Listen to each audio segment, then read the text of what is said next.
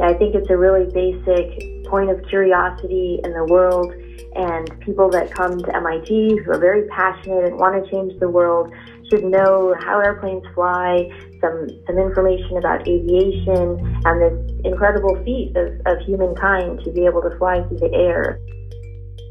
Today on the podcast, we're talking flight, specifically how a course has been designed and refined to allow hundreds of students to pursue a path toward flying. I thought that it was really important that any student that's interested in this uh, have the opportunity to learn about airplanes and learn how to become a pilot themselves. Welcome to Chalk Radio, a podcast about inspired teaching at MIT. I'm your host, Sarah Hansen from MIT OpenCourseware. In this episode, we'll be talking about MIT's flight school with two of its instructors, Philip Greenspun and Tina Srivastava. In our conversation, they share how a number of innovations have made the course incredibly popular both in and outside of the MIT community. Part of why we want to highlight this class is that its evolution has allowed for a nimbleness of structure without sacrificing the effectiveness of its instruction. It's truly fascinating that something as seemingly technical as flight school can take so many different shapes. I wanted to dig into how it's possible to find flexibility in instruction with such high risks, and also what made this course so successful at attracting and preparing future pilots. We'll pick up our conversation with Philip and Tina explaining what it means to have access to flight school and what it really takes to take flight. People have been wanting to fly for uh, thousands of years, and only in the last hundred years has it become a practical reality. And the U.S. is unique uh, in that it's you know half or a third the price here, and much easier to do in the U.S. than any other country. So as long as people are here in the U.S. for whatever reason, you know they're never going to be probably more than half an hour's drive or an hour's drive from a flight school. They're going to you know have the mm. ability just as an ordinary consumer with a credit card to spend five or 10 hours mastering the basics of flying. So, you know, one thing that I tried to stress in the class is that, you know, they don't have to commit to getting an FAA pilot certificate, which means that you're safe to be the only pilot in the aircraft. You can go down to flight school, you can get your hands on the controls, and within five or 10 hours, learn to take off, fly around, land without the instructor having to touch anything or say anything Mm. Uh, and that's doable for both airplanes and helicopters. Just motivating people to, you know, try to get up in the air and enjoy this unusual freedom that we have here in the U.S. I jumped in as part of the staff a year ago, and I spent about a month going through the PowerPoints to emphasize that this is an activity that can be done safely, especially with a, a two pilot crew. You know, mm-hmm. maybe it's the instructor and, and the student, or maybe it's a, a certificated pilot and uh, another friend who happens also to be a pilot. So I, I did that, and then some of it was just wording. People naturally who are pilots, unfortunately, they'll tend to stress the hazards and how they avoided them. I think mm-hmm. part of it is it makes them seem more impressive. So there were a lot of PowerPoints that says, well, you know, they had they had the form of "you will die if you will do X." So I just edited them to say "you will be safe if you do not X." right. but it, it, was it was still hard. You know, we had um, a guest lecturer who's an aerobatics instructor, and okay. you know he spent uh, some time talking about you know the hazards of mid-air collisions and how people avoid them. But you know, if you look at the data, that's only two percent of accidents. It's it's not a common way to have an accident at all. So okay. you know why why scare people about it? Um, obviously, it's good to avoid any accident, but right. you know he didn't he didn't share with the students. Look, I'm telling you about something that accounts for only two percent of accidents. Right. They're sitting there terrified that you know they'll be flying along and all of a sudden somebody will smash into them. Interesting. The course format has evolved from a weekly two hour course taking place over an entire semester and turned into an intensive three day program. This change has created more interest in the program and allowed more and more students to not only pass the FAA exam, which is the course's intended goal, but to go on and actually earn their private pilot certificate. So I got engaged in the course 16687, the private pilot ground school in 2015. At the time, I was completing my doctorate at MIT. And as we continued to teach the course over time, we discussed the potential of changing the structure of the course. Mm-hmm. And last year was the first time we changed the structure of the course. So instead of being two hour lectures in the evenings over the, the full spring semester, it became the three day intensive course. Mm-hmm. In the new learning format, I think the advantages are that the students can focus exclusively on this course for three days. Sure. So they're not distracted with other courses or um, other activities. They're just focused and living and breathing everything mm-hmm. about becoming a pilot that's necessary. And I think that level of engagement has a different set of advantages. And so last year was the pilot of the new format, and it was very successful in many ways. We had a, about 101 students on the first day, and we completed the course with about 98 students. That was a big accomplishment, and we engaged a lot of the students again in terms of not only completing and passing the FAA exam, but continuing that enthusiasm and getting their, their private pilot certificate. In my conversation with Philip and Tina, it became clear that there was something important about having this class meet in person. It seems like exactly the kind of content that might easily be converted to an online format, but there was something that made an in person gathering not just useful, but essential here. So I asked them, why not just do this online? So, MIT students are really good at reading books, and this material to pass the test you can self study uh, successfully. You know, people do that at commercial flight schools. They just go home, they read all the FAA books, which are available online in PDF.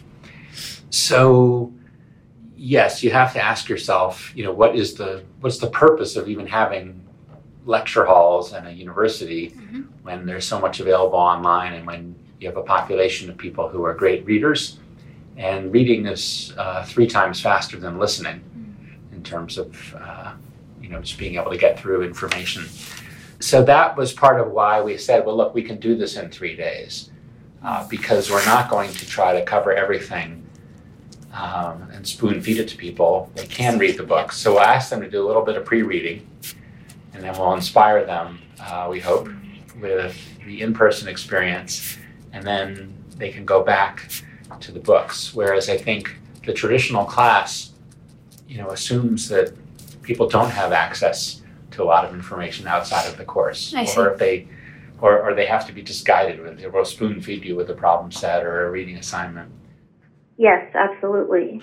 I would even say that less than half of the course was about the FAA knowledge exam. Mm.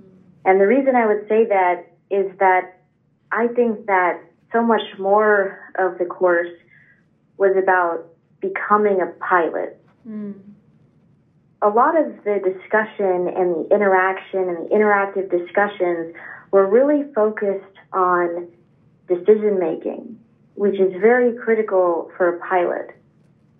Just because you can answer a factual question about the weather, for example, doesn't necessarily mean you fully evaluated whether it is safe to fly, whether there are alternate options available how you go through that full decision making process.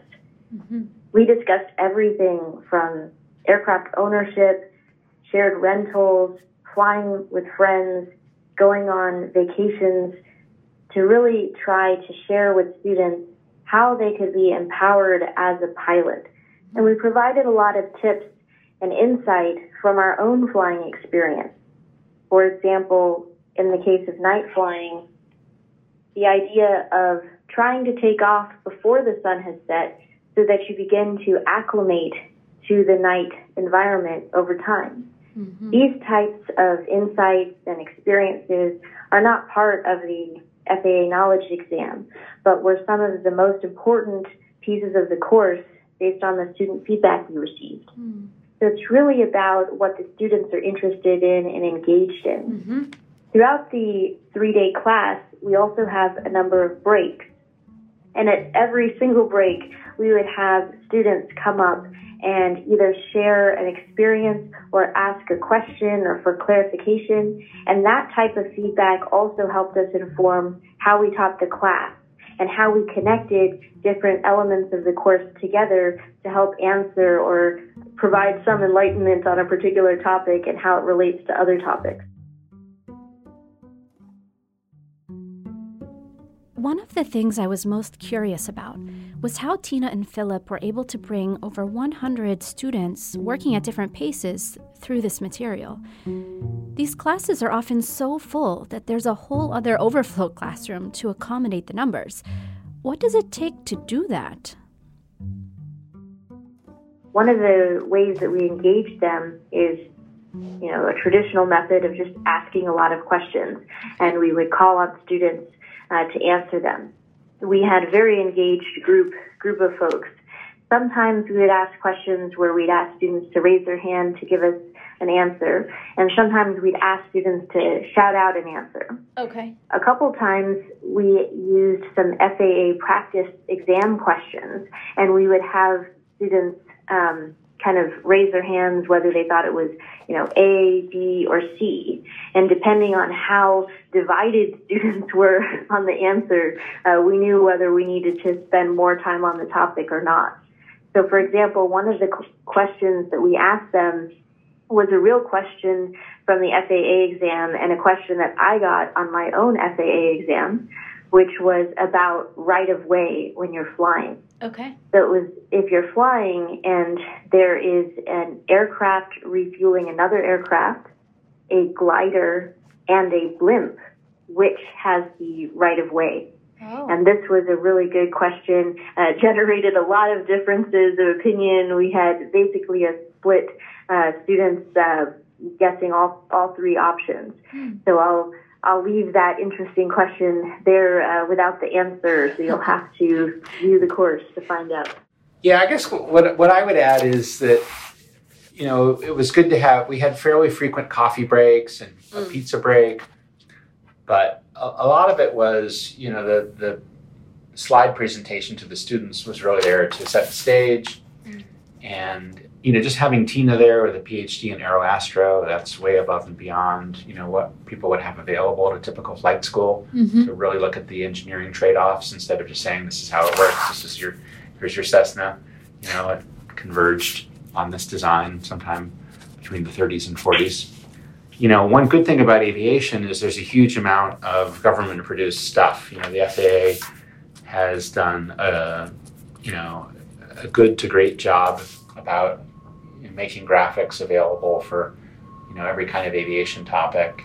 Uh, so we mined a lot of this uh, public domain material from from the FAA. While having these materials accessible in the public domain can be a real boon to anyone teaching complex materials, it's rarely enough just to point to the resources and expect the knowledge to sink in. I wanted to know how these elaborate and math intensive concepts were conveyed to students in a way that empowered them not only to pass the FAA knowledge test, but to be informed, practicing pilots. To conclude our conversation, I asked Tina and Philip how they go about creating clear and useful instruction on complex topics, and they told me about a critical lesson in the class weight and balance. For weight and balance, what you're talking about is you know how you load the aircraft in terms of the fuel, the passengers, the baggage, and how that affects the flight. Mm-hmm. And so we used a physical model airplane to really demonstrate the effect on an airplane if your uh, center of gravity was too far aft uh, on the airplane. We also solicited um, input from the classroom regarding their weight and uh, weights of bags. We gave them some insights and tips that whenever they're flying, to not necessarily trust what their passengers tell them is the weight, um, their own weight. So to be safety conscious, maybe apply a factor of safety on what your friends tell you that they weigh.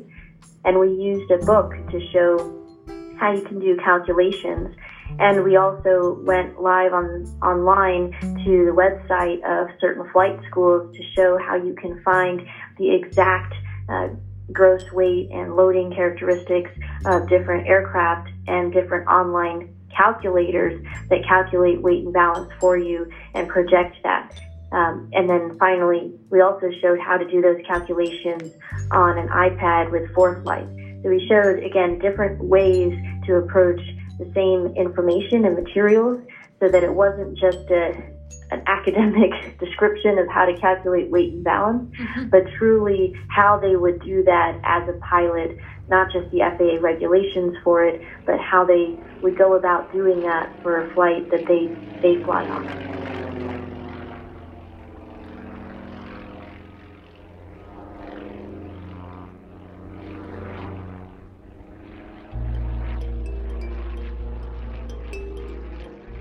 If you're interested in learning more about becoming a pilot, or just about the flight school itself, you can find the flight school materials on our website at ocw.mit.edu. And if you're an educator, check out our special portal on the site just for you at ocw.mit.edu/educator. Thank you so much for listening, and if you like what you've heard so far, please consider subscribing and leaving us a review. Until next time, I'm Sarah Hansen from OCW.